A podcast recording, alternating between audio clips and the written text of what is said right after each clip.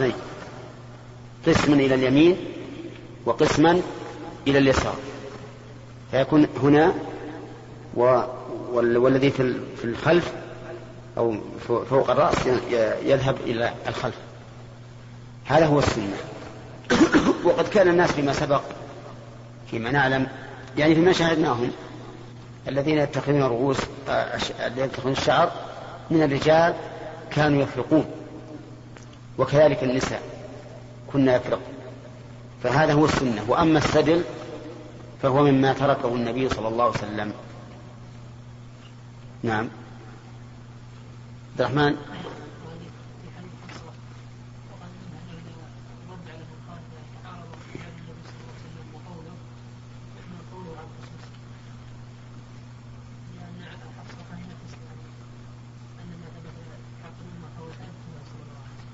إيه. إيه. ربما يعني تريد أن تقول لماذا اختصصت بهذا الحكم؟ هنا أقول قد يؤخذ منه. لأن الأشياء في هذا كثيرة. في القرآن الكريم ما يدل على أن ما فعله الرسول صلى الله عليه وسلم فالأصل فيه عدم الخصوصية. أحمد؟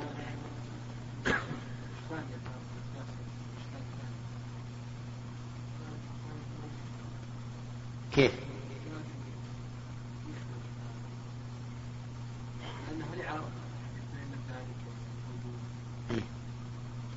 هو يقول يقول ما دام ثبت أن الرسول عليه الصلاة والسلام قال في آخر حياته إنه على رأس مئة سنة لا يبقى على وجه الأرض ممن هو عليه اليوم أحد.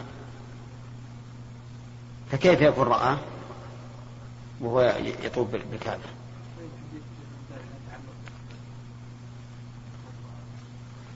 نعم لكن هو الحديث الذي أشرنا إليه أنه لا يبقى على رأس مئة سنة ممن على وجه الأرض أحد يدل على أن حديث تميم الداري وهذا الحديث تميم الداري غير صحيح.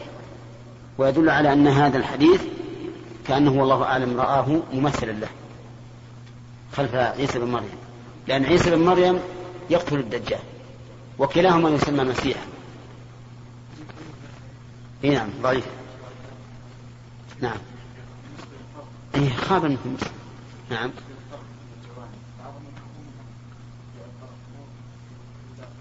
نبينا نتكلم عليه نشوف كلام الشارح عليه الذوائب بعد الذوائب. اقرأ الحديث هذا.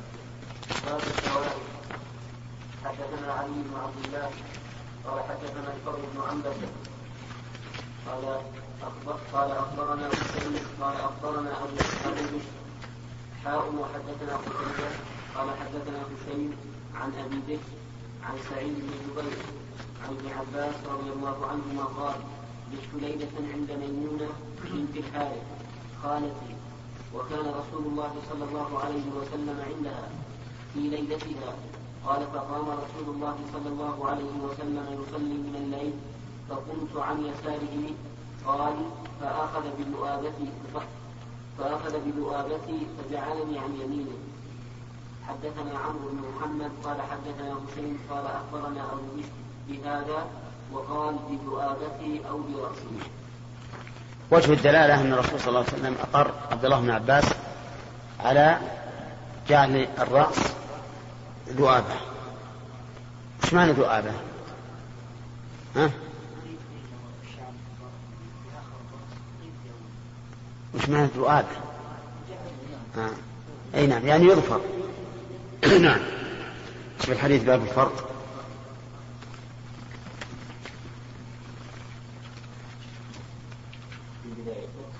أي وش معنى الفرق؟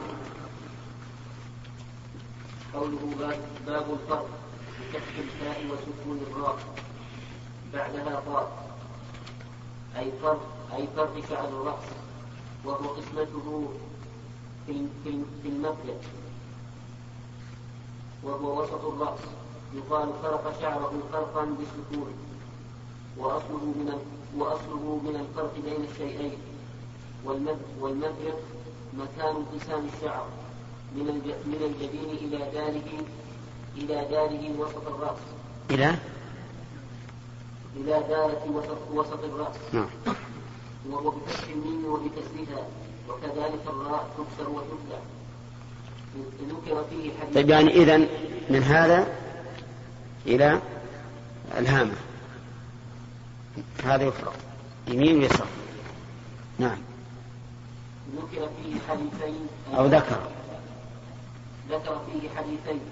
الأول قوله عن ابن عباس كذا وصله إبراهيم بن سعد ويونس وقد تقدم في الهجرة وغيرها واختلف على معمر في وصفه وإرساله قال عبد الرزاق في مصنفه أنبأنا معمر عن الزهري عن عن عبيد الله لما قدم رسول الله صلى الله عليه وسلم المدينة فذكره مرسلا. وكذا أرسل ابن مالك حيث أخرجه في الموطأ عن زياد بن سعد عن الزهري ولم يذكر من من فوقه قوله كان يحب موافقة أهل الكتاب فيما لم يؤمر فيه. وقد سبق لنا أن مثل هذا لا يعد قدحا. يعني إذا ذكر الحديث مرسلا وقد وصل في في طريق آخر أو في سياق آخر فإن هذا لا يعد قدحا في الحديث. لأن احتمال الانقطاع قد زاد بوروده متصلا من وجه آخر. فإذا قال قائل إذا لماذا يحذف الراوي السند أو الرجل اللي بينه وبين الرسول صلى الله عليه وسلم؟ نقول هذا كما أننا نحن الآن قد نتكلم في موعظة وغيرها ونقول قال النبي صلى الله عليه وسلم من أحدث في أمرنا هذا ما ليس منه فورا فيكون هذا الراوي تكلم به مرة وجزم به إلى النبي صلى الله عليه وسلم لأنه صحيح عنده. والمهم أنه إذا جاء مثل هذا حديث يروى موقوفا من طريق ومرفوعا من طريق آخر من طريق آخر أو مرسلا من طريق ومتصلا من طريق آخر فإن هذا لا يقدح في صحته ولا يعد هذا هذا اضطرابا لأن الجمع هنا ممكن. نعم. استمر قوله كان يحب موافقة أهل الكتاب فيما لم يؤمر فيه. في رواية معمر وكان إذا شك في أمر لم يؤمر فيه بشيء صنع ما يصنع أهل الكتاب. اللهم صل وسلم قوله وكان أهل الكتاب يسجدون أشعارهم بسكون السين وكسر الدال المهملتين أي يرسلونها. وكان المشركون يتركون. هو بسكون التاء وضم الراء. وقد وقد وقد شددها بعضهم حكاه عياض قال والتخفيف أشهر وكذا في قوله ثم ثم فرض الأشهر فيه التخفيف وكأن السر في ذلك أن أهل الأوثان أبعد أبعد عن أبعد عن الإيمان من أهل الكتاب. ولأن أهل الكتاب يتمسكون بشريعة يتمسكون بشريعة في الجملة فكان يحب موافقتهم ليتألفهم. ولو أدت موافقتهم إلى مخالفة أهل الأوثان فلما أسلم أهل الأوثان الذين معه والذين حوله واستمر أهل الكتاب واستمر أهل الكتاب على كفرهم تمحضت المخالفة لأهل الكتاب. قوله ثم خلق بعد. في رواية معمر ثم أمر بالفرق ففرق. وكان أمر ثم أمر أمر.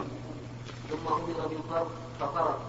وكان الفرق آخر الأمرين ومما آخر وكان الفرق آخر الأمرين ومما يشبه الفرق والسد سبغ الشعر وتركه كما تقدم ومنها صوم عاشوراء ثم أمر بنوع بنوع مخالفة بنوع مخالفة لهم فيه لصوم يوم يوم قبله أو بعده ومنها استقبال القبلة ومخالفتهم في ومخالفتهم في مخالفة الحائط حتى قال اصنعوا كل شيء إلا الجماع فقالوا ما يدع من أمرنا شيئا إلا خالفنا فيه. وقد تقدم بيانه في كتاب الحي وهذا الذي استقر عليه الأمر. ومنها ما يظهر النهي عن صوم يوم السبت.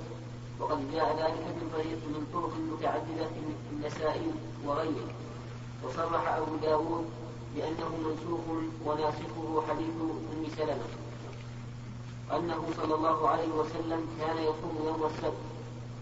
والأحد يتحرى ذلك ويقول إنهما يوما عيد أنهما يوما عيد إن إنهم إنهم.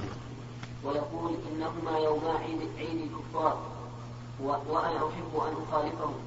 وفي لفظ ما مات رسول ما مات رسول الله صلى الله عليه وسلم حتى كان أكثر صيامه السبت والأحد.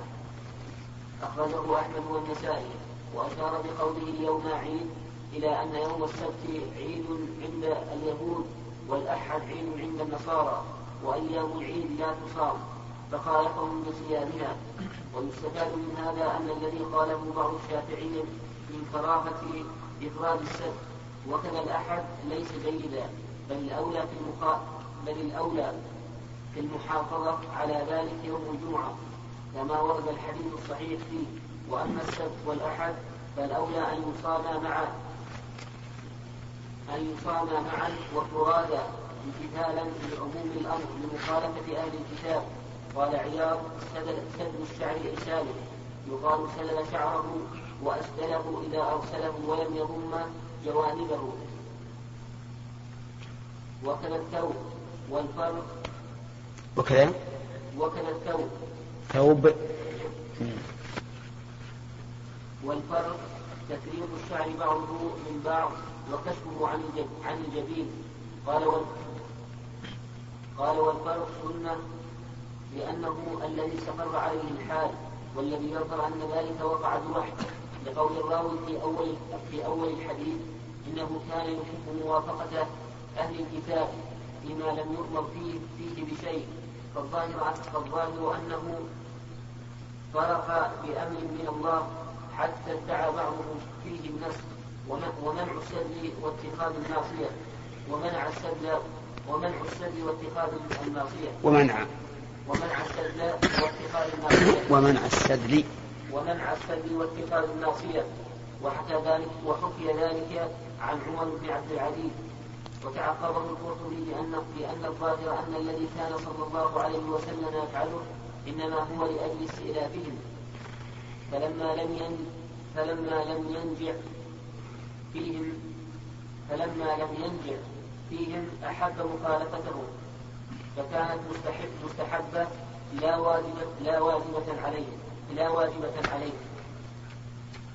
وقول الراوي فيما لم يؤمر فيه بشيء أي لم لم يطلب منه والطلب يشمل الوجوب والندب وأما توهم النفس في هذا فليس بشيء لا متى بإمكان الجمع.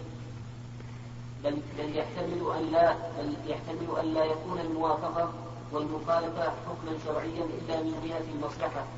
قال ولو كان السد منسوخا لصار إليه الصحابة أو أكثرهم والمنقول عنهم أن منهم من كان يكفر ومنهم من كان يسلم ولم يعد بعضهم على بعض. وقد صح أنه كان وقد صح أنه كانت له صلى الله عليه وسلم لما لما؟ لما. فإن, فإن انفرقت فرقها وإلا تركها والصحيح أن الفرق مستحب لا واجب. وهو قول مالك والجمهور. قلت وقد قلت وقد جزم الحازم بأن السل نسخ بالفرق. واستدل في رواية معمر التي أشرت إليها قبل وهو ظاهر. وقال النووي الصحيح جواز السل والفرق. قال واختلفوا في معنى قوله يحب موافقة أهل الكتاب. فقيل للاستئذان كما تقدم وقيل المراد أنه كان مأمور باتباع شرائعهم فيما لم يوحى إليه بشيء وما علم أنهم لم لم يبدلوه. واستدل به بعضهم على أن شرع من قبلنا شرع لنا حتى يرد يرد يرد. حتى يرد في شرعنا ما يخالفه. وعكس بعضهم فاستدل به على أنه ليس بشرع لنا لأنه لو كان كذلك لم يقل يحب بل كان يتحكم بالاتباع. والحق أن لا دليل في هذه في هذا على المسألة لأن القائل به يقصره على ما ورد في شرعنا أنه شرع لهم لا ما لا ما يؤخذ عنهم لا لا لا ما يؤخذ عنهم.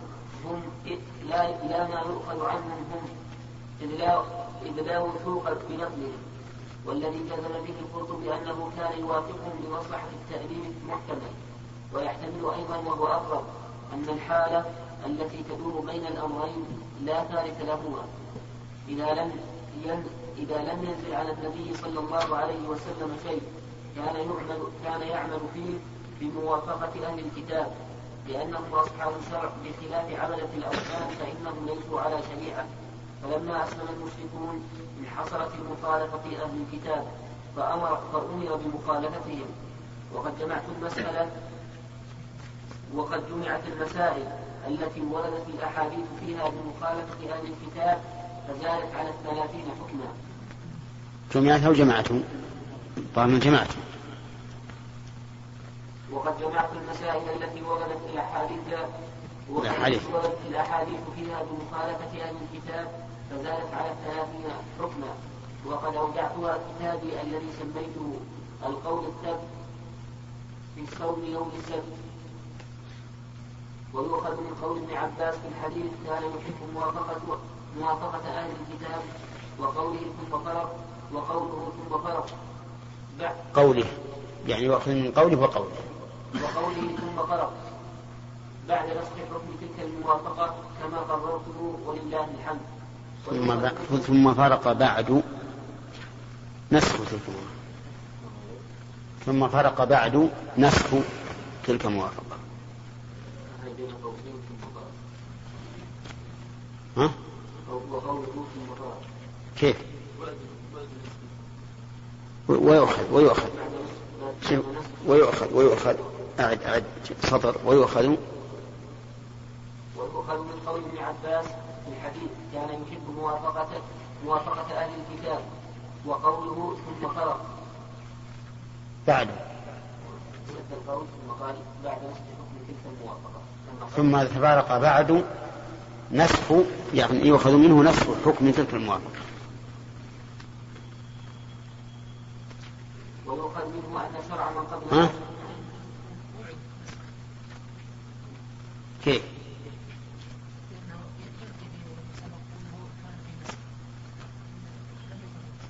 أعد. ويؤخذ من قول ابن عباس نعم. كان يحب موافقة أهل الكتاب وقوله ثم فرق بعد نسخ حكم تلك الموافقة. لا. نسخ ها؟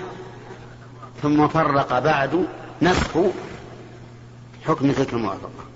يعني كان بالأول يوافق ثم بعد ذلك نسخ حكمه حكم الموافقة.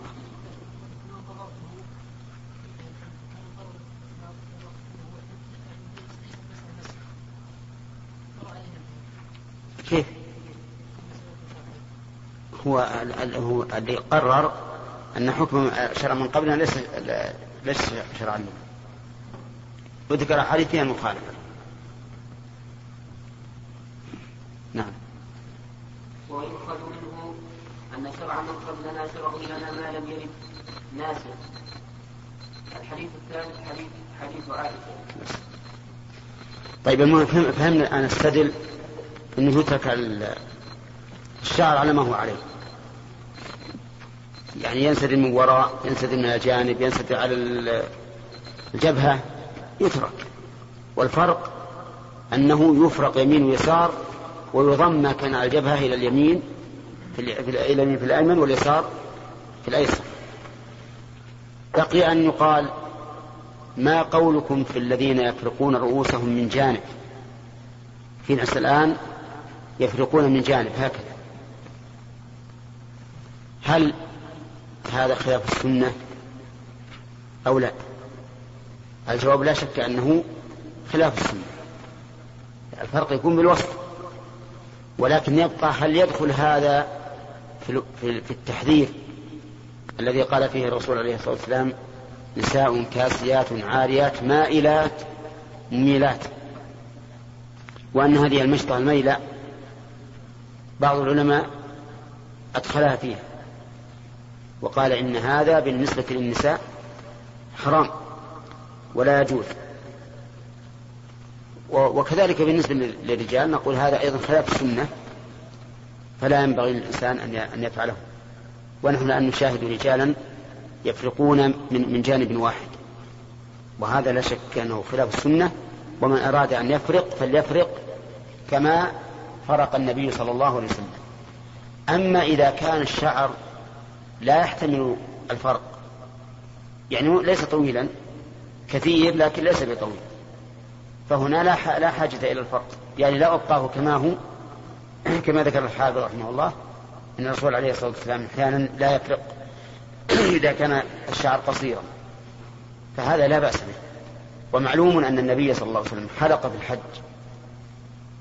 والشعر كما نعلم ينبت شيئا فشيئا ولا يمكن أن يفرقه من حين ما ينبت وهو صغير. فإذا كان الشعر لا يحتمل الفرق ترك. ترك كما هو. وإن كان يحتمل الفرق فإن السنة أن يفرق. والله أعلم.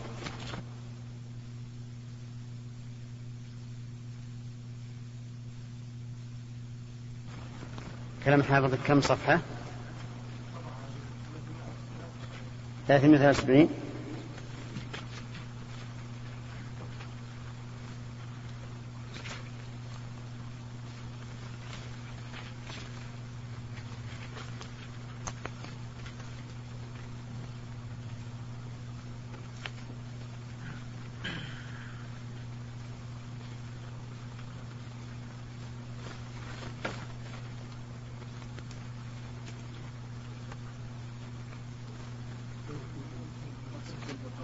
ها؟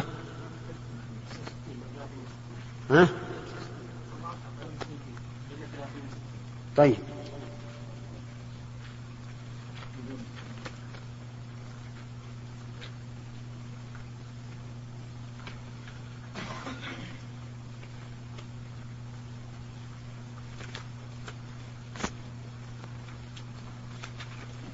نعم.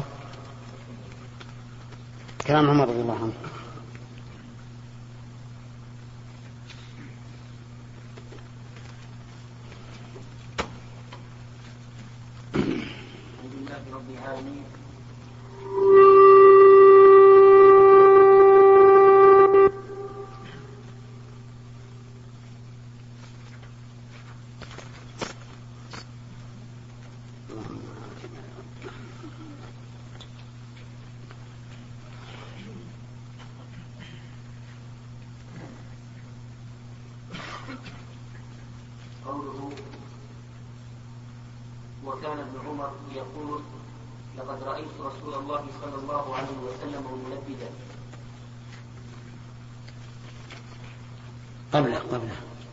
سمعت عمر يقول. سمعت عمر. الأثر اللي قبله. قوله سمعت عمر سمعت عمر يقول من بطل بفتح المعجمة والفاء من بطل بفتح المعجمة والفاء مخففا ومثقلا قوله فليحلق ولا تشبهوا بالتلبيس يعني في الحج. وكان ابن عمر يقول لقد رأيت رسول الله صلى الله عليه وسلم منفذا كذا في هذه الرواية وتقدم في أوائل الحج بلفظ سمعت رسول الله صلى الله عليه وسلم يهيل منفذا كما في الرواية التي كره كما في كما في الرواية التي كره هذه في الباب. وأما قول عمر فحمله ابن بطال على أن المراد إن أراد الإحرام فبطر شعره ليمنعه من الشعر. لم يجد له أن يقصر. لأنه فعل ما يشبه فعل ما يشبه التلبيب ما يشبه. فعل ما يشبه يشبه التلبيب الذي أوجب الشارع فيه الحل. وكان عمر يرى أن من لبد رأسه في الإحرام تعين عليه الحلق والنسك ولا يمكنه التقصير. فشبه من ظفر رأسه بمن لبده. فلذلك أمر من ظفر أن يحلق ويحتمل أن يكون عمر أراد الأمر بالحلق عند الإحرام حتى لا يحتاج حتى لا يحتاج إلى التلبيد ولا إلى الظفر. أي من أراد أن أن يظفر أو يلبد فليحلق فهو أولى من أن يظفر أو يلبد ثم إذا أراد بعد ذلك التقصير لم يصل إلى الأخذ. لم يصل إلى الأخذ من سائر النواحي كما هي السنة. وأما قوله تشبهوا فحكى ابن بطال أنه بفتح بفتح أوله والأصل تتشبه. والأصل لا تتشبه. فحذفت إحدى التاءين. قال ويجوز ضم أوله وكسر, وكسر الموحدة والأول أظهر وأما قول ابن عمر فظاهره أنه فهم عن أبيه. فهم فهم وأما قول ابن عمر فظاهره أنه قول ابن عمر. وأما قول ابن عمر فظاهره أنه فهم عن أبيه أنه كان يرى أن ترك التنبيه أولى. فأخبره أنه رأى النبي صلى الله عليه وسلم يفعله. وتقدم شرط التنبيه وحكمه في كتاب الحج.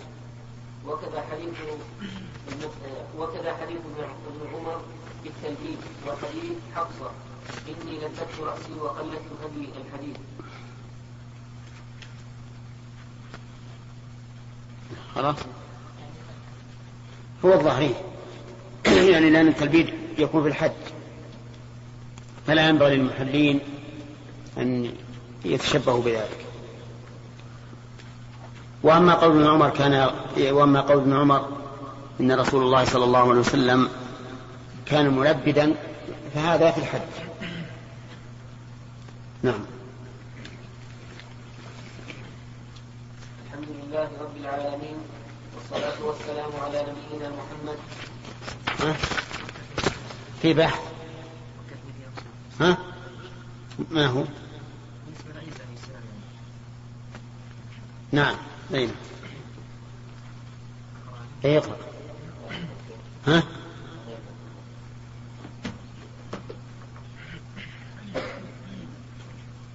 لا طويل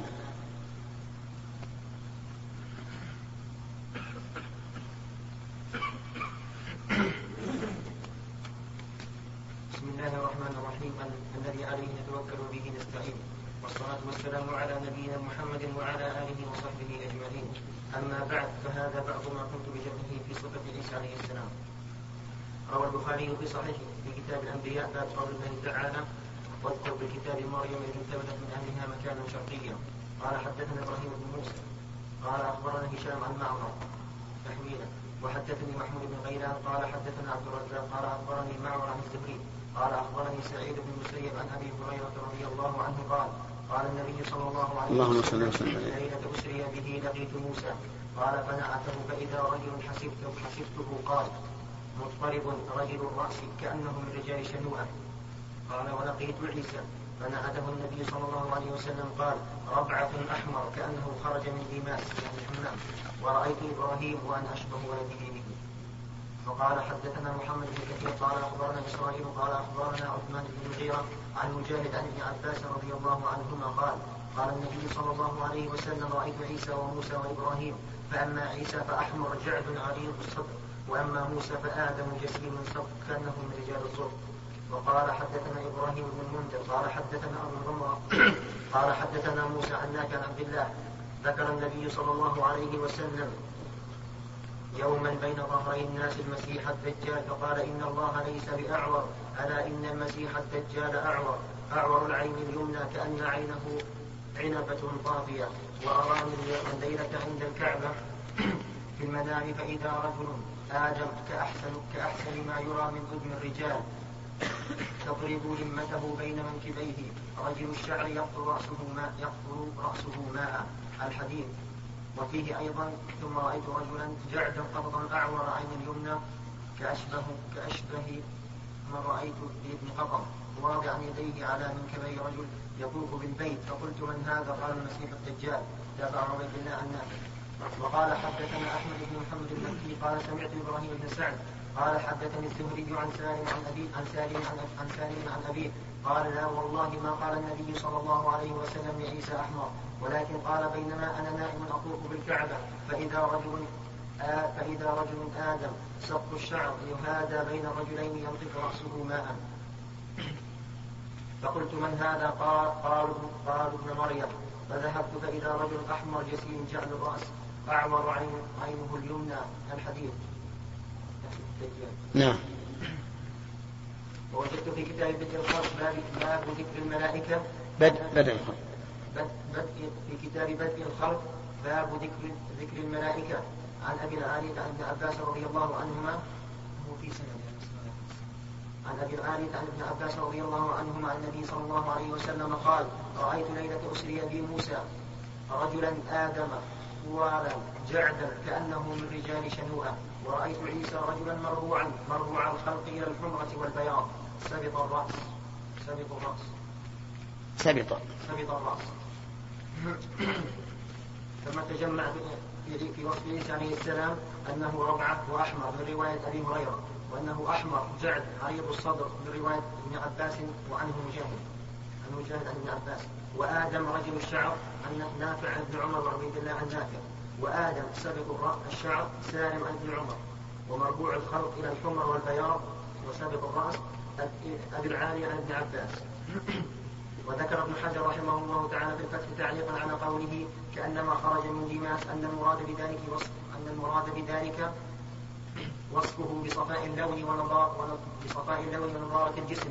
وكثرة ماء الوجه حتى كأنه كان في حمام فخرج منه.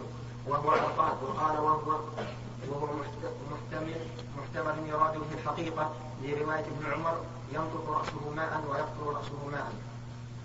ويحتمل أنه كناية عن مزيد نضاره وجهه ويؤيده رواية أبي هريرة عند أحمد يقطر رأسه ماء, ماء وإن لم يصبه بلل وقوله رجل الشعر أي دهنه وسرحه وقد ذكر في رواية سالم أنه سابق الشعر وفي رواية ابن عباس جعد والجعد ضد السبق فيمكن أن يجمع بينهما بأنه سابق الشعر ووصفه لجعودة ووصفه لجعودة في جسمه لا شعره والمراد بذلك اجتماعه واكتنازه وهذا الاختلاف نظير الاختلاف في كونه آدم أو أحمر.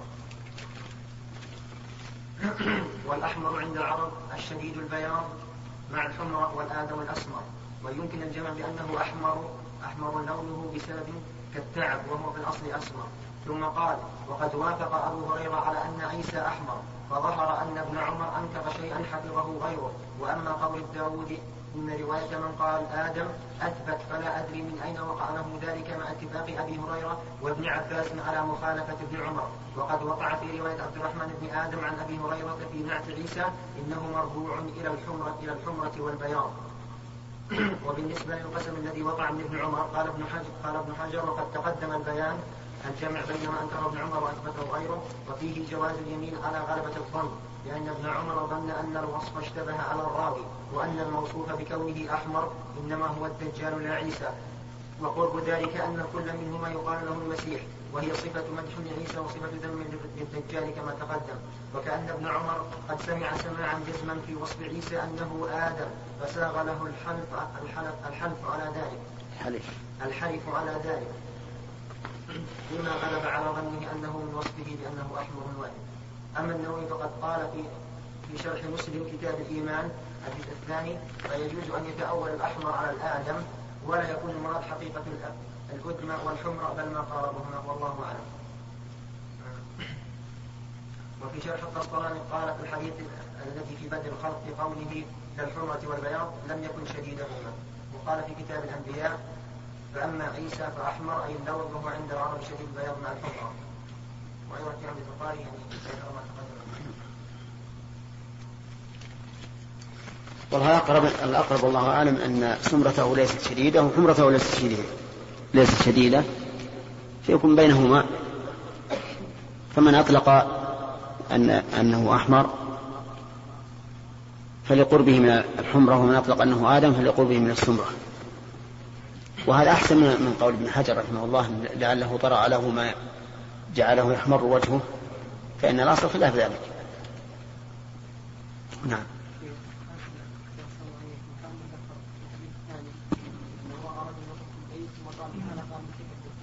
نعم. كأنه ذكر رجل يخف البيت نعم.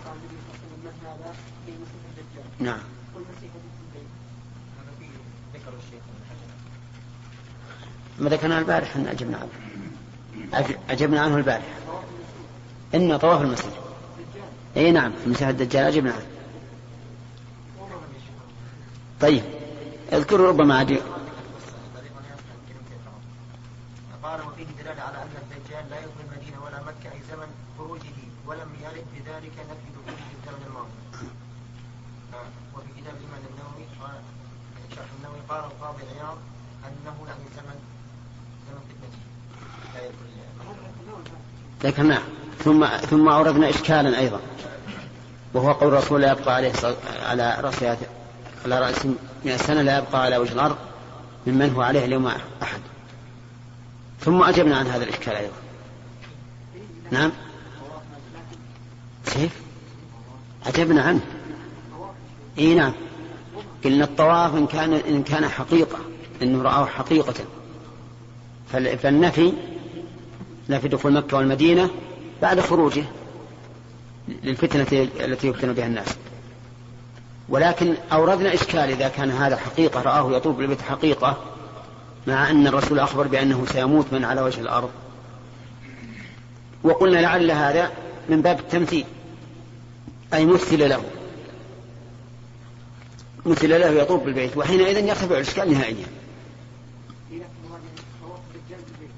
الله يهديك. هذا هذا الجواب. إذا كان إذا كان الدجال ليس حقيقة في ذلك الوقت وإنما مثل للرسول عليه الصلاة والسلام رجل يشبه الدجال على أنه يطوف البيت ونقول أنه مثل بناء على أن الرسول ثبت عنه في البخاري أنه على رأس مئة سنة لا يكون على وجه الأرض ممن هو عليها اليوم أحد. وهذا يقتضي أنه لا دجال ولا غيره يبقى. فيكون هذا تمثيلا. وحينئذ لا إشكال. فإن كان حقيقة أنه هو الدجال حقيقة فإن منعه من دخول مكة والمدينة إنما هو حين خروجه في آخر الزمان. واضح؟ وهذا تكلمنا عن البارحة. أنا أقول إن الحديث الثاني يتعين أن يكون هذا على سبيل التمثيل. يعين أن يكون هذا على سبيل التمثيل. ولولا أن الرسول قال لا يبقى على وجه ممن هو عليه لما أحد لقلنا لعله هذا عام ويخصص الدجال. لكن الدجال الآن ما هو موجود ولا هو معروف. هنا. نعم. نعم. سيبعثون بارك الله فيك. يبعثون. يعني ذرية هؤلاء هم الآن موجودين في عهد ذي القرنين منذ آلاف السنين. لكن البعث الذي سيكون هذا لذريتهم تتناسل والرسول مو معنى يقول إن إنه على رأس من السنة يموت كل اللي بالأرض. لا يبقى على وجه الأرض ممن هو عليه اليوم أحد. وليس المعنى إن كل اللي على الأرض يموتون. لو كان كذلك كان مشكلة. وش اللي جابنا إحنا نعم نعم. نعم. يأجوج ومأجوج موجودين من زمان ويتوالدون مثل غيرهم.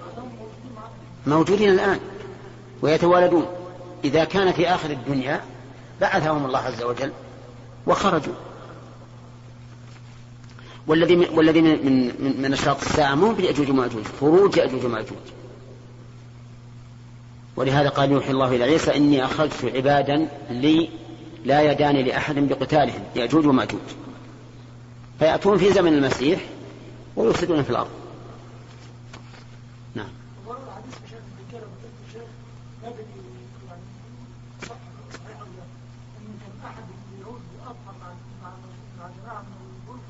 هذا معروف حديث تميم الداري في مسلم.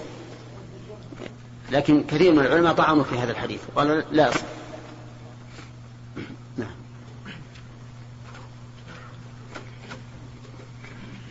الحمد لله رب العالمين والصلاة والسلام على نبينا محمد وعلى آله وصحبه أجمعين.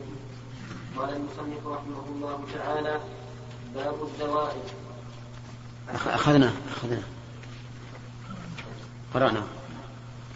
باب القزع حدثني محمد قال أخبرني مخلد قال أخبرني ابن جريج قال أخبرني عبيد الله بن حفص أن عمر بن نافع أخبره عن نافع مولى عبد الله أنه سمع ابن عمر رضي الله عنهما يقول سمعت رسول الله صلى الله عليه وسلم ينهى عن القزع قال عبيد الله قلت وما القزع فأشار لنا فأشار لنا عبيد الله قال إذا حلق الصبي إذا إذا حلق الصبي إذا حلق الصبي وتركها هنا شعرة وها هنا وها هنا فأشار لنا عبيد الله إلى ناصيته وجانبي رأسه قيل لعبيد الله فالجارية والغلام. قال لا أدري. هكذا قال هكذا قال الصبي. قال عبيد الله وعاودته فقال أما أما القصة والقفا للغلام فلا بأس بهما ولكن القزع أن يترك بناصيته شعر وليس في رأسه غيره وكذلك شق رأسه هذا وهذا. بسم الله الرحمن الرحيم. القزع قال العلماء هو أن يحلق رأس الصبي يحلق بعضه يحلق بعض رأس الصبي ويترك بعضه. يعني مو جانب يحلق كله جانب يترك. يكون قطعا كقطع السحاب في السماء. وكل قطعة من السماء من السحاب تسمى قزعة كما قال أنس بن مالك رضي الله عنه والله ما في السماء من سحاب ولا قزعة. وقد نهى النبي صلى الله عليه وسلم عن القزع والنهي يشمل الذكر والأنثى. وقول ابن عمر رضي الله عنه الصبي على سبيل التمثيل على سبيل التمثيل. وأما توقف عبيد الله فهذا من باب الورع لأن ابن عمر رضي الله عنهما يقول الصبي ولم يذكر الجارية ولكن لا شك أن الحديث عام نهى عن القزع. فأما القصة التي تكون من, من أمام رأس الصبي فهذه لا بأس بها. ولا حرج. وكذلك لو قص من خلفه من شعره المسترسل فلا حرج أيضا. لكن المنهي عنه أنه يأخذ من هذا ومن هذا ومن هذا و أو أن يبقي الناصية وحدها. نعم.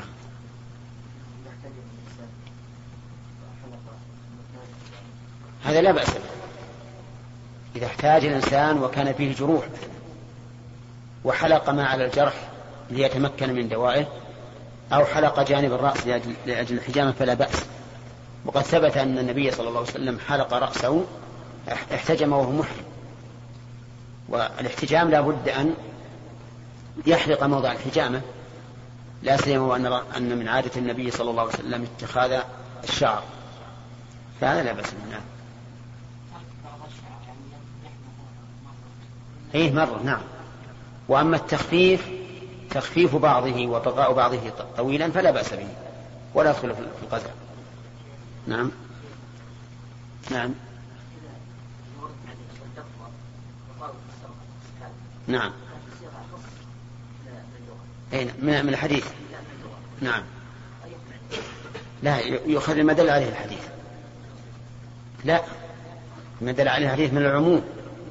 ويجعل, ويجعل كلام الصحابي من باب التمثيل. نعم. ثلاثة؟ طيب. ثلاثة ثلاثة. عادتنا إذا سأل ثلاثة ما عاد يسأل الرابع. نعم.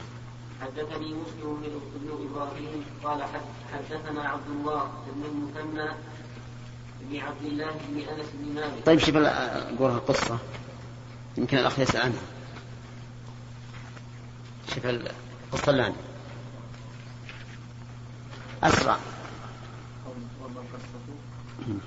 قال واما القصة بضم بضم القاف وتشديد الصاد المهمله المفتوحه وهي هنا شعر الصدغين وشعر القفاء الغلام فلا بأس به بهما ولكن ولكن القزع المفروض بالتنزيل أن يترك بناصيته شعر بضم التحتية مبنيا للمفعول وشعر يترك. أن يترك. أن يترك بناصيته شعر بضم التحتية مبنيا للمفعول وشعر نائب, نائب الفاعل وليس في رأسه شعر غيره. وكذلك شق رأسه بكسر الشين المعجمة وفتحها هذا وهذا أي جانبين. شق. أي وكذلك شق رأسه بكسر الشين المعجمة وفتحها هذا وهذا أي جانبين. ولا فرق في الكراهة بين الرجل والمرأة فليس بالصبي قيدا قيدا وكرهه مالك في الجارية في الجارية والغلام ووجه الكراهة بما فيه من تشويه الجنس أو لأنه زي الشيطان أو زي اليهود. وهذا الحديث وقاله مسلم في اللباس وأبو داود والنسائي في الزينة وابن ماجه في البدع. نعم. وهكذا قال المؤلف انه للتنزيه ولكن ينبغي الإنسان إنه ما يفعل ما دام نهي عنه ولا سيما إن كان على سبيل التشبه. لكن من يقول هذا فعل اليهود أو فعل الشياطين؟ الله أعلم. نعم. ها؟ إيش؟ إيه. يحلقون الوسط. هذا قصد إيه هذا قصد